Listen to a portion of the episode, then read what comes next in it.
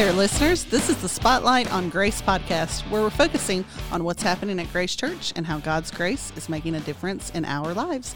I'm your host, Bert Bolden, and Tanya Marks is in here again today. How are you today? I'm wonderful. How Great. are you? I'm good. Sun shining. I can't It complain. is. It's another testimony day. I love them so much. And if any of the listeners are feeling inspired or just feel like maybe you have a testimony that people need to hear, because I mm-hmm. think everyone has a testimony Yes. that people need to hear, and you want to point people towards Jesus and glorify Him with how He's worked in your life, let us know because we, yeah, we'd love to have you in here. We it may not make the make it for this summer, but I think it could work in some other time and we would mm-hmm. definitely love to have you in here to record it.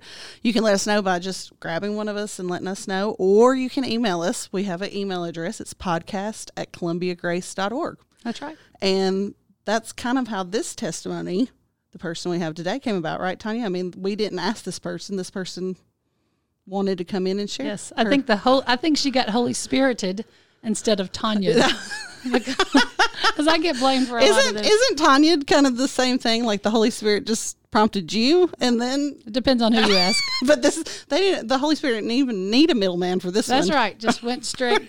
So um, our interview today, our testimony is from Miss Linda Bocci. Go ahead. Hello. There she is. And um, and I literally cannot tell you how excited I was when the text came through that said, "I feel like I should share my testimony."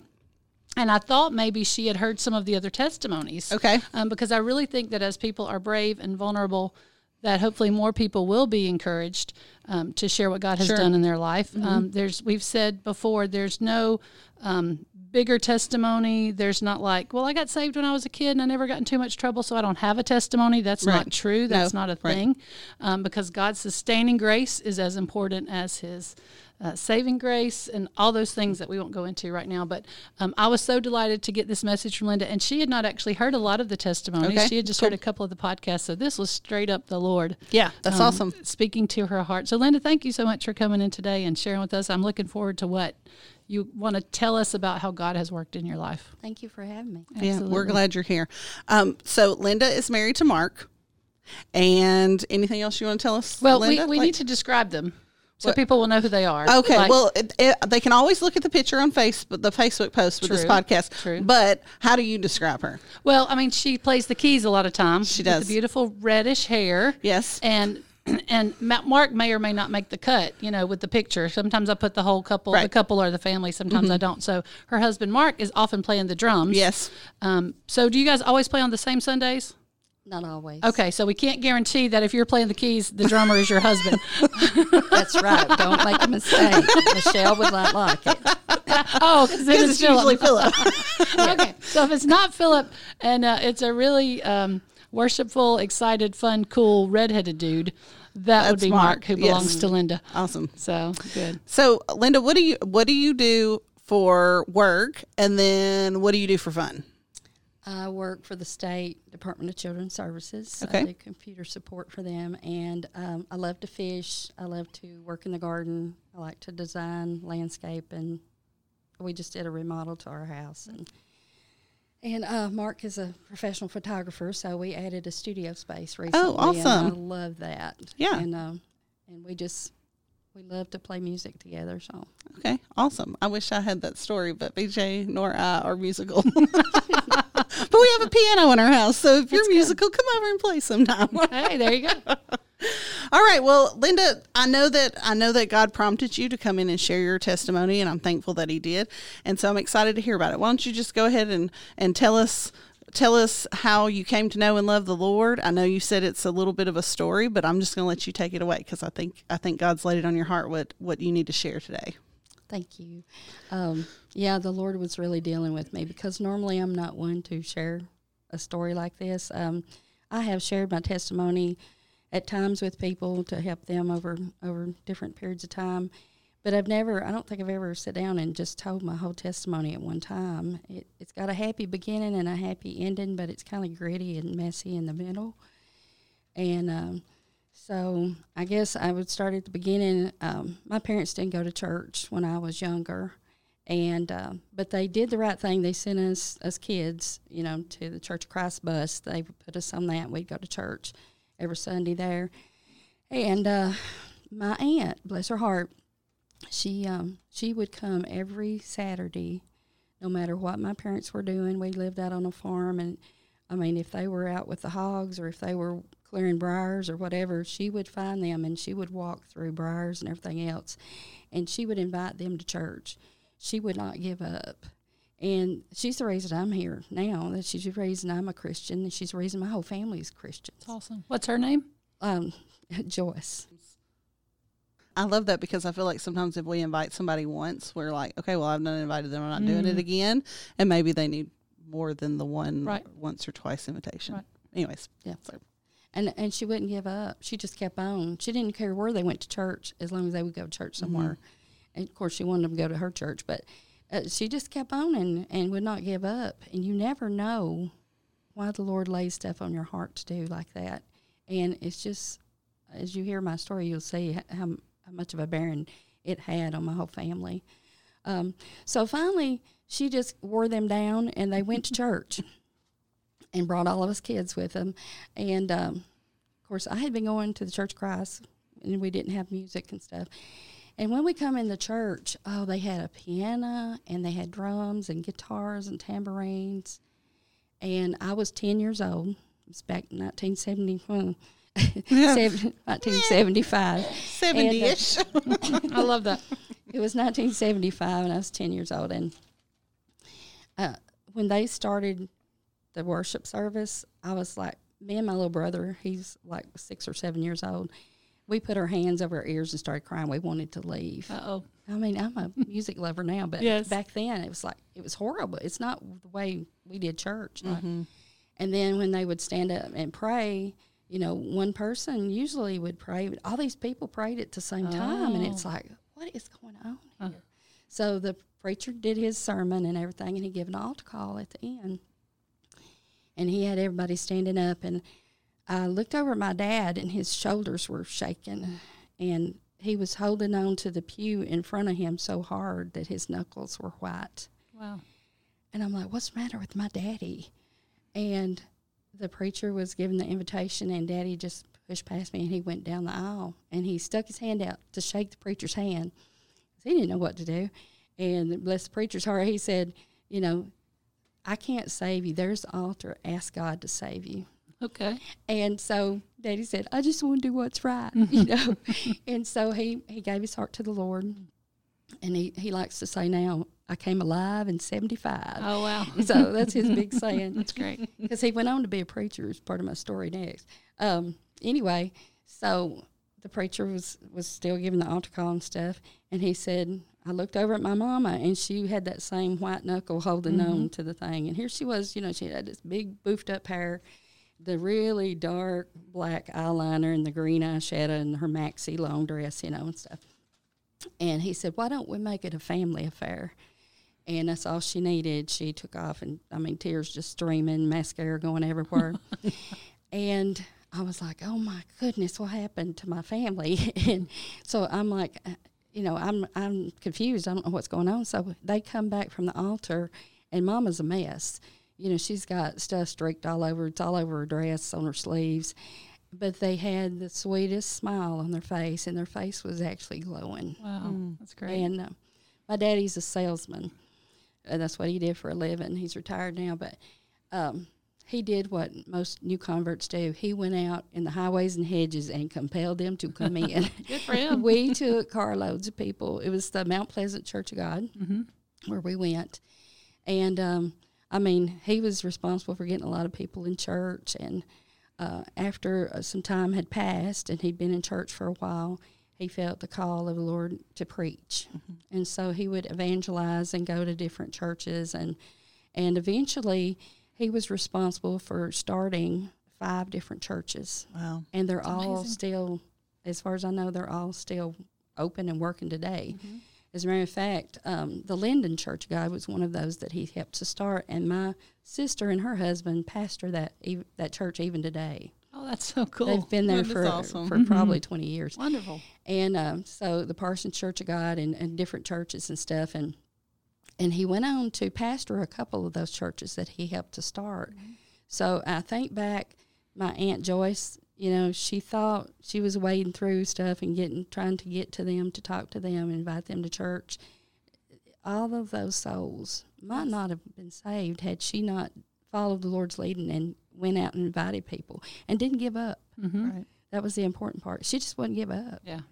and because she knew God had a plan, and so He did. He he. There was a lot of souls got saved through all that, and um, what happened is um, there was this family, and their daughter was blind, and she had a piano, an old upright piano, and she had learned to play the piano on that, and they had.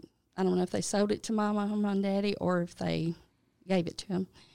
And anyway, so we'd never played the piano. My, you know, my siblings never played piano or anything. So, um, Mama sent me and my sister to go take lessons. This little old lady lived out in the boondocks, and and about the second lesson, she told me, she said, "Honey, don't don't you come back. Your sister can, but don't you come back. Your hands are too small. I can't teach you." Oh, no. So my sister kept taking lessons, and she would come home and she put the little, um, you know, the freezer masking tape on the keys of the piano Uh-huh. and wrote down what the keys were. And she would come home and do her practice, and I would watch. And then when she was done, then I'd get on it and bang on it, and that's how I learned how to play. Wow. I love I mean, I play by ear only. You know, I That's would love to play by sheet music, but I, I, that's that's the way I learned. And it's really funny because to hear us both play, we both we play totally different. Right. But that is how that I that I come to love music and and learned how to play that. And I play the drums a little bit too. Uh-huh. But uh, anyway, yeah. And so as as we got into churches and Daddy was evangelizing and stuff, of course his kids, you know, right Dragged into everything. yes. But um, again, I was around 10 years old at that time when they, they come to the Lord. But I, at 10 years old, I had a drug problem that I got into.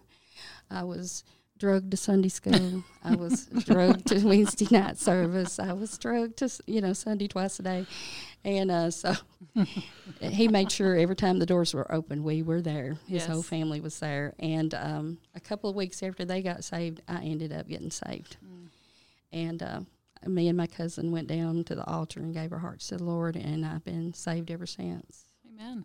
That's. And I've just um, tried to live my life the best I could for the Lord. Um, but it was interesting because um, when we got to the Parsons Church of God, that was one of the last ones that Daddy pastored, and I was involved. I did. I taught Sunday school class, and you know I'm still a teenager. I taught Sunday school class. I was helping with a youth group. Um, we um, involved in a bus ministry. We would go around in the community. Somebody pick- would drive the bus, and Pick kids up. yeah, and we would do puppets and uh, did the puppet ministry, and we'd do puppets and sing and stuff while he was there. Yeah. So, and, and at times I was a worship leader, you know, a song leader. And when my sister would play the piano at times, then I would play the drums. And so we just we were just musically inclined after that point. But um, that was really funny. But it was there that I met my first husband. And um, and I yeah I said first husband. It wasn't Mark. um, and I ended up dating him a couple of years, and we ended up. I quit school and got married at seventeen, and um, we just started our life, our married life. I had never worked before. I went straight to the factory six days a week, Mm. and I'm like, oh, I should have stayed in school. Oh, wow. and uh, so he was not really good to work, keep a job. He was a little older than me, but um, but I worked constantly and everything. And there were times that we were homeless, and uh, he was not not a real good provider. But he loved the Lord, and he did the best he could at the time because he was young too, Mhm. you know. And um, as time went on, we you know we did better financially stuff. And we had actually uh, he had a calling to preach on his life and we ended up in the 11 years that we were married he pastored we pastored three churches Okay. and um, one of them in summertown actually and two in west tennessee and so he had first started out evangelizing much like my dad did and then he ended up getting asked to pastor the church the first one was in summertown and but we ended up moving 22 times in 11 Wow. years My goodness. Wow. yeah, either for churches or different things, you know, just trying to find work and that kind of stuff. And um, and the last church that we pastored was in West Tennessee, And um, we had a great group of young people that really looked up to him and me both, you know. And we've always done good and done a lot of things with young people. It's, it's been our youth ministry's big big part of our what we did.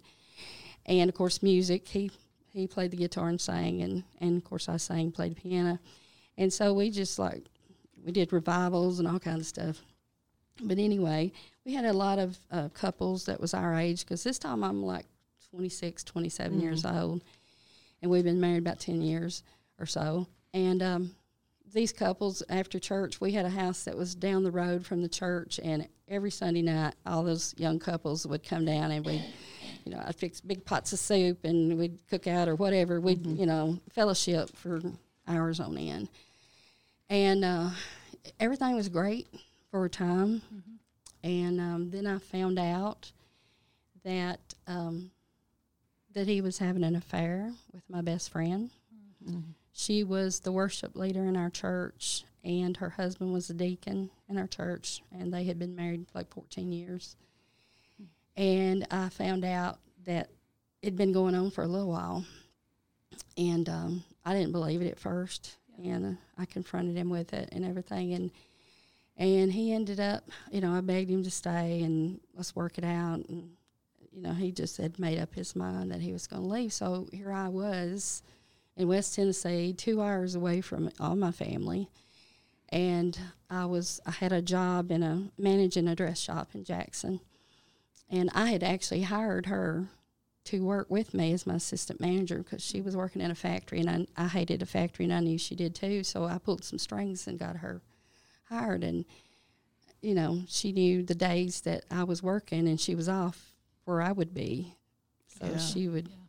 you know. So it just, uh, it was just a, like somebody just kicked you in the gut. Yeah. It was a, a major blow. And, you know, I'm 20, 28 years old. I don't know how to handle this. You know, I was just doing the best I could. We was working for the Lord. God was saving souls and the church was growing and, and the church just after this happened, they moved in together the church just fell apart. And here I was trying to, I had a mortgage payment by myself mm-hmm. and car payment and just trying to deal with what had happened, just deal with the fallout with the church and all those young people that had looked up to him so much. Right. And it was just devastating for mm. anybody any age, but especially yes. if you're young. Right. And um, I'm like, what did I do? How did I fail? You know, what what could I have done differently? And I blame myself but I was doing the best I knew how, and um, it wasn't my fault that he did that. And I know that now, but at, at that time, you know, the devil just kind of he'll spoon feed you depression and mm-hmm. deceitfulness and guilt. And I was in such a low state that I was just eating it up. Right. And he was he was more than happy to depress me and and give me all those bad feelings and and so, um, like I said, I was up there away from. It was very embarrassing to be in the community. I was just, I felt, I felt like um, unloved, unwanted. Mm-hmm. Like, what's the matter with me? Right. My health went downhill. Um, I've never been a skinny chick, but um, I lost hundred pounds in eight months. Wow, my goodness! And I was, I had of course, still working, and I had taken some extra jobs cleaning houses on the side to try to make ends meet. And I was basically living off a loaf of bread and mayonnaise, mm. mayonnaise sandwiches and cans of soup and uh, that kind of stuff. And I, uh, uh, the depression just went deeper and deeper. And one night I just couldn't take it anymore. And, you know, the devil was just feeding me all this still, and I'm just like, you're right. I can't take it anymore. I can't make it without him. I, I can't, you know, I'm worthless. There's no reason for me to, you know, I'm just a useless, worthless thing of skin, basically. And um, I just decided I went to the bedroom and I sat on the side of the bed and um, got the gun out of the bedside table and I loaded it, the bullets in the chamber, and I put the chamber in the gun and I put it to my temple. And, you know, I'd been in church all them years, you know, up to this point, and I'm like, God, I know I'm not supposed to do this, but you said you wouldn't leave me, and you don't love me anymore. Hmm. And I just felt unloved. Mm-hmm. And don't ever think that God does not love you, and don't ever say, "Don't you love me?" Because He loves you as your child. You're His child, and He's your Father, and you can't do anything that He would not love you anymore. Right. And but I was just at that point, I was just listening to the devil just talking in my ear and I'm like, I, I can't I can't deal anymore. I just can't deal. And I said, if you want me to not do this, then you're gonna have to help me. And the phone rung. And it was a friend of mine that didn't even know about all the stuff that had happened. And he said, I just felt led I should call you. It's a little late, I'm sorry, but I, I just God just dealt with me to call you. I didn't tell him at that time that what I, I was about to do, but he stopped me, and um, and he talked to me, and he was encouraging, and we talked for a while. And when I got off the phone, I just I just sit there on the bed, and I just curled up in a ball, and I was just rocking on the bed with my knees up to my chest, and I was just crying and praying and saying, "Okay, you don't want me to kill myself, but you're going to have to help me." Yes. And I said, I just don't feel your presence anymore. I just feel alone. And uh, it was really, it was really a life changing thing that happened next because I felt on my back just a really um, a warmth, and then I felt felt like a blanket or wings, however you want to say it, and they just enveloped my whole body and I just felt that warmth and that comfort. And it, I know it was the peace of God because it, it took away that hurt and it helped me through that night because that was going to be my last night on earth. That was my plan. And he let me know I'm still with you. I haven't mm-hmm. went anywhere. You know, people get away from me, but I'm always here. Yeah. And so that just confirmed in my heart that he was still with me no matter what, and I mm-hmm. was going to make it. I just had to get determined. I was going to make it no matter what. Mm-hmm. And so after that night, I Kelly, I thought, okay, I'm, I got, I can do this. I can do this. And I just kept working and trying to pay the bills. And I stayed up there in West Tennessee and where my job was and stuff. And I went to visit my family because I was cleaning some houses in Hohenwald where they live too on a Sunday. I was working six days a week and then cleaning houses on Sunday. Know you're not supposed to work on Sunday, but I, I had to. And um, I went to their church and uh, uh, they asked me to sing and play piano and stuff. And after church was over, this guy come and he uh, he introduced himself and he was talking to me and said, you know, he enjoyed my singing and all that stuff, and and uh, you know, I wasn't thinking dating at all. you know, I was not. I, I wanted to have children. I wanted to have a family, and I, I wanted to do that with my first husband. And we had moved so much, and our lives was so erratic. And then to you know, hindsight, it was good that we didn't since we divorced. But um, looking back at it, it, it is a good thing that we didn't. But I wanted to have a family. That was first and foremost in my mind. And I'm, I'm like, Lord, you know, I'm still young.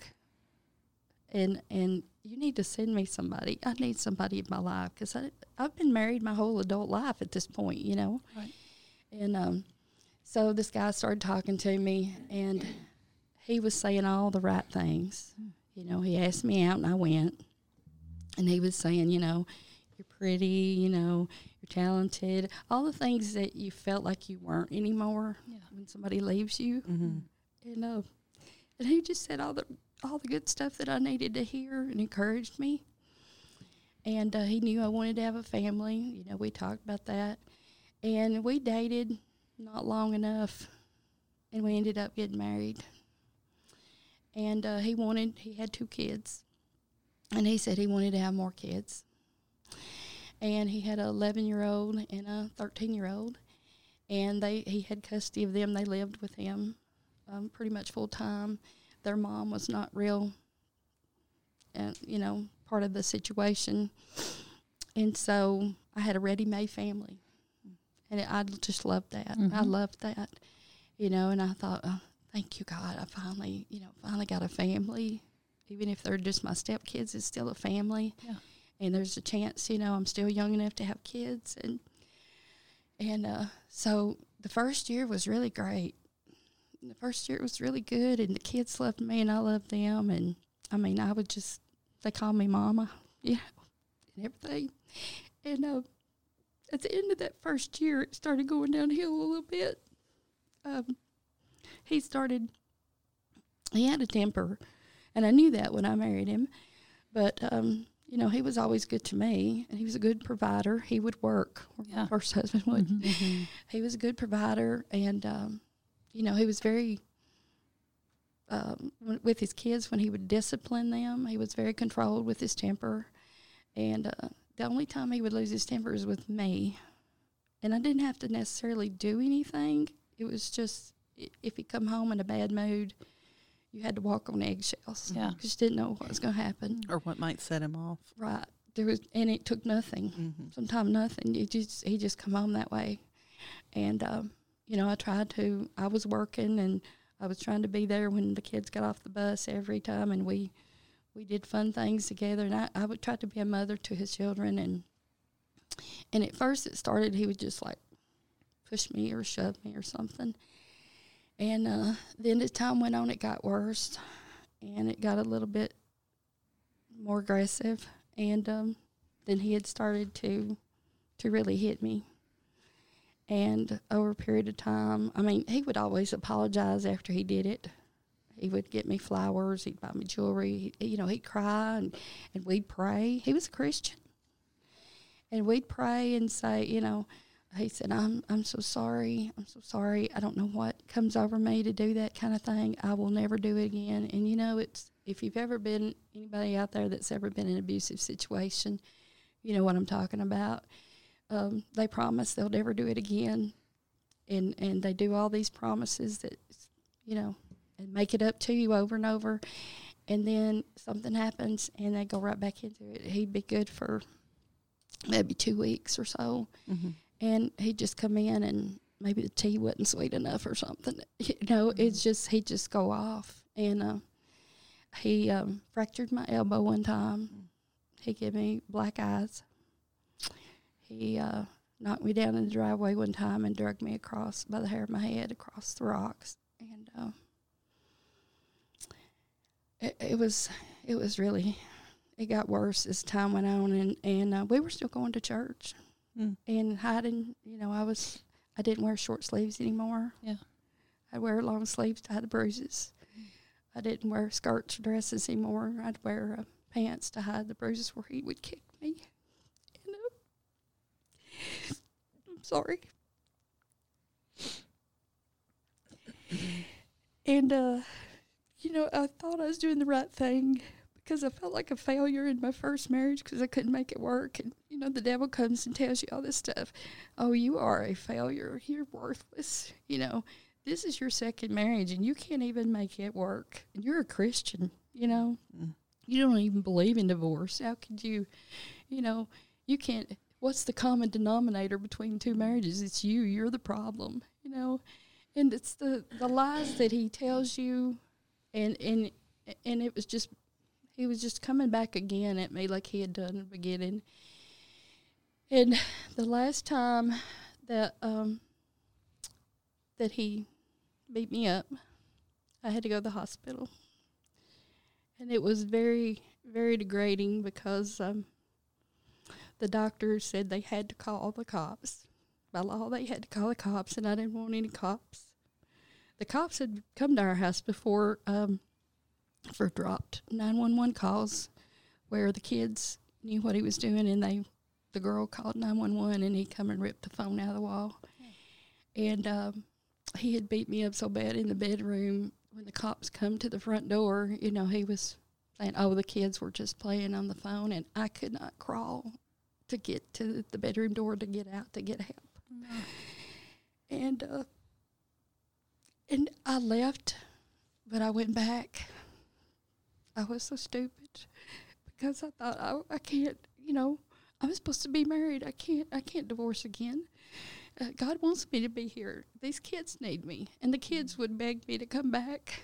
If I left, they would beg me to come back, and it just, you know, it really played on your heartstrings when your kid, when the kids, but they're like my kids, are saying, you know, Daddy won't do it no more. We'll make Daddy not do it no more. Yeah. And uh, I come back, and then he do it again. And uh, the last time he did it, I had to go to the hospital, and it was very degrading for cops to come in and take pictures. Um, he had he'd been aiming for my face, and he hit my chest, and uh, it left a big goose egg, and he had left a bunch of bruises on my back and on my stomach, and. Uh, I told him, I said, "You hurt me. You hurt me so bad because I couldn't catch my breath." And uh, and I said, "You hit me in the chest, right near my heart." He actually hit me near my heart, and uh, he said, "Well, that's too bad because I was aiming for your face." And uh, he would do stuff like break my furniture that I brought when we were married, and um, he would spit in my face, which was the worst, worst of it and he would, um, you know, little trinkets or something that he knew I liked. If he was on his rampage, he would say, "You like this, don't you?" And I'd say, "Yeah, I do." And he'd break it in front of me just to hurt me. And uh, it was just, it was, it was devil. It was the devil. Just I meanness. know it was. It Just- was just, just meanness. meanness. And he didn't drink. He didn't take drugs. He was supposedly a Christian. Um, he did Operation Christmas Child every every year at our at our church. Yeah, He was at church every Sunday. yeah. But something was broken Yeah, to be like that. You know, Yes. hurt people, hurt people. yeah, There's no excuse. No. But he was obviously broken. that's true. And so, I mean, you at one point he had um, he had pulled the gun on me while I was still there, and I was in his daughter's bedroom, and I got in front of her so he wouldn't hurt her, and he was just it, he just looked wild in his eyes. He wasn't in his right mind, and um, I mean, it was within inches of my face. It was a 38, and uh, you've not lived until you see the end of the bullets when you're looking down the, the face of that gun. And uh, I hollered for his son, who was a football player. This was towards the end of the marriage, so um, the girl was 15 at this time, and the boy was 17. And he come and tackled his dad into the floor. I mean, the gun could have went off, killed me, could killed him, could have killed his kids. And he got the gun away from him and gave it to me, slid it across the floor to me, and I got it and took the bullets out of it. And I hid the bullets and hid the gun different places. And it was just stuff like that. It was like, I know God does not want me to stay in this. It's true. I don't believe in divorce, but I know God does not expect me to stay in something like this. Right. Absolutely not. And uh, so the cops came and they took the pictures in the hospital of um, of the bruises and stuff. And I would not press charges. I didn't want to do that to his kids because if without me there, you know, they didn't really have a mom to speak of, and if they didn't have their daddy there, they wouldn't have nobody. And as a stepmom, I didn't have any rights, you know, to see them after we were divorced or anything. And um, I remember his daddy got cancer, which added to stress, which made things worse. And uh, hospice was he was sent home to die. Basically, his dad was, and and I was there visiting and and praying with him, and he said, "I want you to promise me that you won't leave these kids." And uh, because he knew what his son was doing. And I said, Pops. I called him Pops. And I said, I'll do the best I could, I can absolutely do. And it wasn't long after that he died. And uh, I had a black eye at his funeral that I was trying to cover up. And uh, it was not going to stop. Yeah. It was just going to get worse. And I know, I know without a shadow of a doubt, 100%, had I stayed there, I would not be here today. He might have accidentally done it, but he would have killed me Mm-hmm. he would have there's no doubt in my mind and and god got me out of the situation and um, I never did go back. Um, we got my furniture out later. I had police escort to take me over there. And, you know, the devil started coming in with that guilt and failure and, you know, you know, you're worthless. You're you're not worth anything. And I'm like, devil, I'm not doing this no more. Mm-hmm. I'm not listening to you. Mm-hmm. I'm not going to let you take me down the road to suicide again. I- I'm a child of the king, of the king, Yeah. and I can make it, and I'm going to make it. Just, I don't care if it hair lips the devil, as my mama says. I'm going to make it. Mm-hmm. And so um, I didn't get a chance to finish school because I had quit school to go, you know, to work at the factory when I got married the first time, and so um, I applied for some financial help to help pay for books, and I I went back to school, and I got a degree, and I I rented a place out on my own, and the kids when they got grown they would come and see me that but they'd still say you know don't tell daddy we've been here Mhm. even when they had kids they'd bring their kids to see me Yeah. the grand what would have been my grandkids Right. and they'd still they were afraid of their daddy they say you know don't don't tell daddy we were here. We don't want him to get mad. And uh but i went on with my life and i told the lord you know if if it's meant for me to be single then you you help me. Because i was still young. I still didn't have kids and i stayed in that abusive marriage for four years. And of course i never had kids with him but he knew i wanted them but i found out later that he had had a vasectomy and he didn't tell me. He had had it years ago. Mm. he never intended for us to have kids together. And i'm like lord am i not ever supposed to have kids then? I mean is it is it my road to be single and just die single and not ever have children? Mm. and um, i said if that's what you want me to do i'm willing to do it. You just you give me the grace to bear it and to do it and i'll do it. Yeah. and so time went on and and uh, i would date a few people here and there but you know i didn't want any cheaters and no beaters Mm, yeah. you know i was very careful with who that i, I might have went out on date with It for a long time i didn't date at all for for five years there went by and i i, I mean i barely went out with anybody and um, time went on and and I was supposed to went out with some friends of mine. Well, when I got my degree, I ended up getting a job right after that in Columbia. I lived in Hohenwald with the Department of Children's Services. And I don't do the case management stuff, Right. but I do the computer support. And uh, in some way, I feel like if I'm indirectly helping kids that were abused, Absolutely. and it, Mhm. it feels rewarding Mhm. for that part of it. Although I don't, I've never done the case management work, but if I can be a part of it in some way, and those people are heroes, I'll Yes. tell you, those people they have very uh, thankless jobs. Right. The things that they do for our kids in the state of Tennessee, and I mean, my hats off to them. I really highly regard them, Mm. and it's very, very hard work, and it's it's underappreciated greatly. Yeah. It And, takes uh, an emotional to- toil on them too. I, I couldn't do that job that they do. Mhm.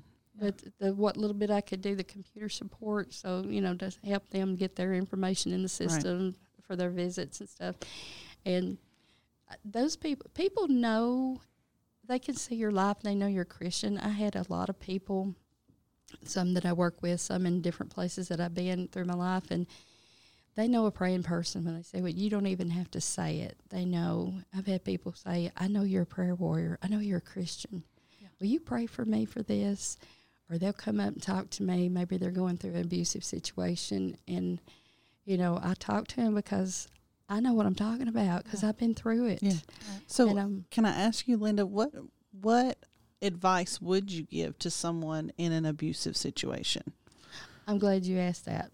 Um, back in the '90s, when I was going through it, there were places that I could have went and, Mhm. and took advantage of the help, and I didn't do it, Mhm. unfortunately. But now there are so many places where uh, somebody that's being battered, being abused, don't stay in it. Don't. It's not worth it. Take your children and leave, and get the help that you need. There's there's no reason not to take advantage of that help that's out there. And I mean, Because you do feel like it's going to escalate to the point, like you said, even in your situation where may not mean to kill you, but it happens Oh, yeah. because you I would not be here talking to you today had I stayed. Mhm. And I, mean, I didn't even have children with him as, as as part of the thing to hold me to him. Mhm. And I can't imagine somebody that has children with a person that's doing that and that it's doing to their children, maybe in, and to them. Yeah. Um, but yeah, if you're a woman being abused, please get help. Because there are safe safe places, Mm-hmm. and I think that's one of the things that that it's part of control. That you know, I'll hurt you if you leave, or I'll do this if you leave. But there's there's protections in place for that. So We'll, we'll put some resources in the podcast notes. That- we'll that'd be get some information to That would be to great. list there. yeah, Yeah. Yeah. And and don't stay. Don't stay. Don't think um, you know that you're worthless and you deserve it for some reason. There's nothing you could do that makes you worthy of being beat by somebody. right. Yeah. You don't deserve to be beaten by anybody. That's right. And uh, and they're not going to change unless they get help. So the right. promises of I'm going to change have to be followed up with professional help. Like That's it's right. not they're not going to be able to change without It's not something that Somehow. you can do to change no, them. Right. and it's interesting because he had went to counseling a couple of times with me, and uh, they recommended anger management classes, and he refused to do Never that. followed through. Didn't think he had a problem. Mhm. And, uh, you know, he was doing this in front of his children. What does that tell his son how Right. to treat a woman when they're, you know, when he grows up and marries? Right. And what message does that tell his daughter? To expect or Or, you know, how to, to, a man should treat a woman. right. And so, yeah, don't stay. Get out, get help, get counseling. There's just so many resources nowadays. And back then, there wasn't that many Mhm. resources. But yeah, you should get help. Don't Yeah. stay in it. You are worth something. You are worth more than that. Yeah. Well, thank you, thank you for giving that advice because Yeah. I think it it means more when it comes from somebody who's been in the situation than Yeah. just from somebody outside Absolutely. saying it. So Absolutely. You know what? Let's let's wrap up this podcast session and come back and get the rest of the so- story, so to speak, on yeah, the, some good news. Um, in a, in the next episode, Could- are you good with that, Miss Linda? If we do I it that way, that. Miss Burr, you good with that? sounds great. Okay, I do want to say really quickly before we head out of this one, though, um, I made a note um, that anytime we are feeling feelings of now, obviously guilt. If I've done something wrong, the Holy Spirit will use guilt to Conviction. convict me. To convict me. But if it goes into shame.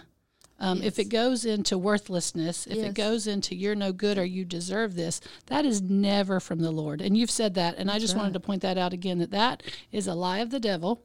Um, and so any and it's not just related to marriage or an abusive situation or anytime we get those feelings from anywhere, we can be assured that that's not from God. Well, and it sometimes even, I mean, this isn't the case with Linda's situation, but even if you've sinned and done something wrong, the Lord's conviction is never to shame you. Right. It's to get you to change course. Yes. In a loving way Mhm. to um, receive forgiveness and Right. acceptance. It's never to shame you and make you feel worthless because Exactly. that's not the point. That's right. exactly. And Satan is ready and willing to Pounce in use those- that negativity, and and negativity breeds negativity, and you go down that slippery slope. I mean, that's what he wants you Yeah. to do, and, Right. and and God is there for you, and He is never far.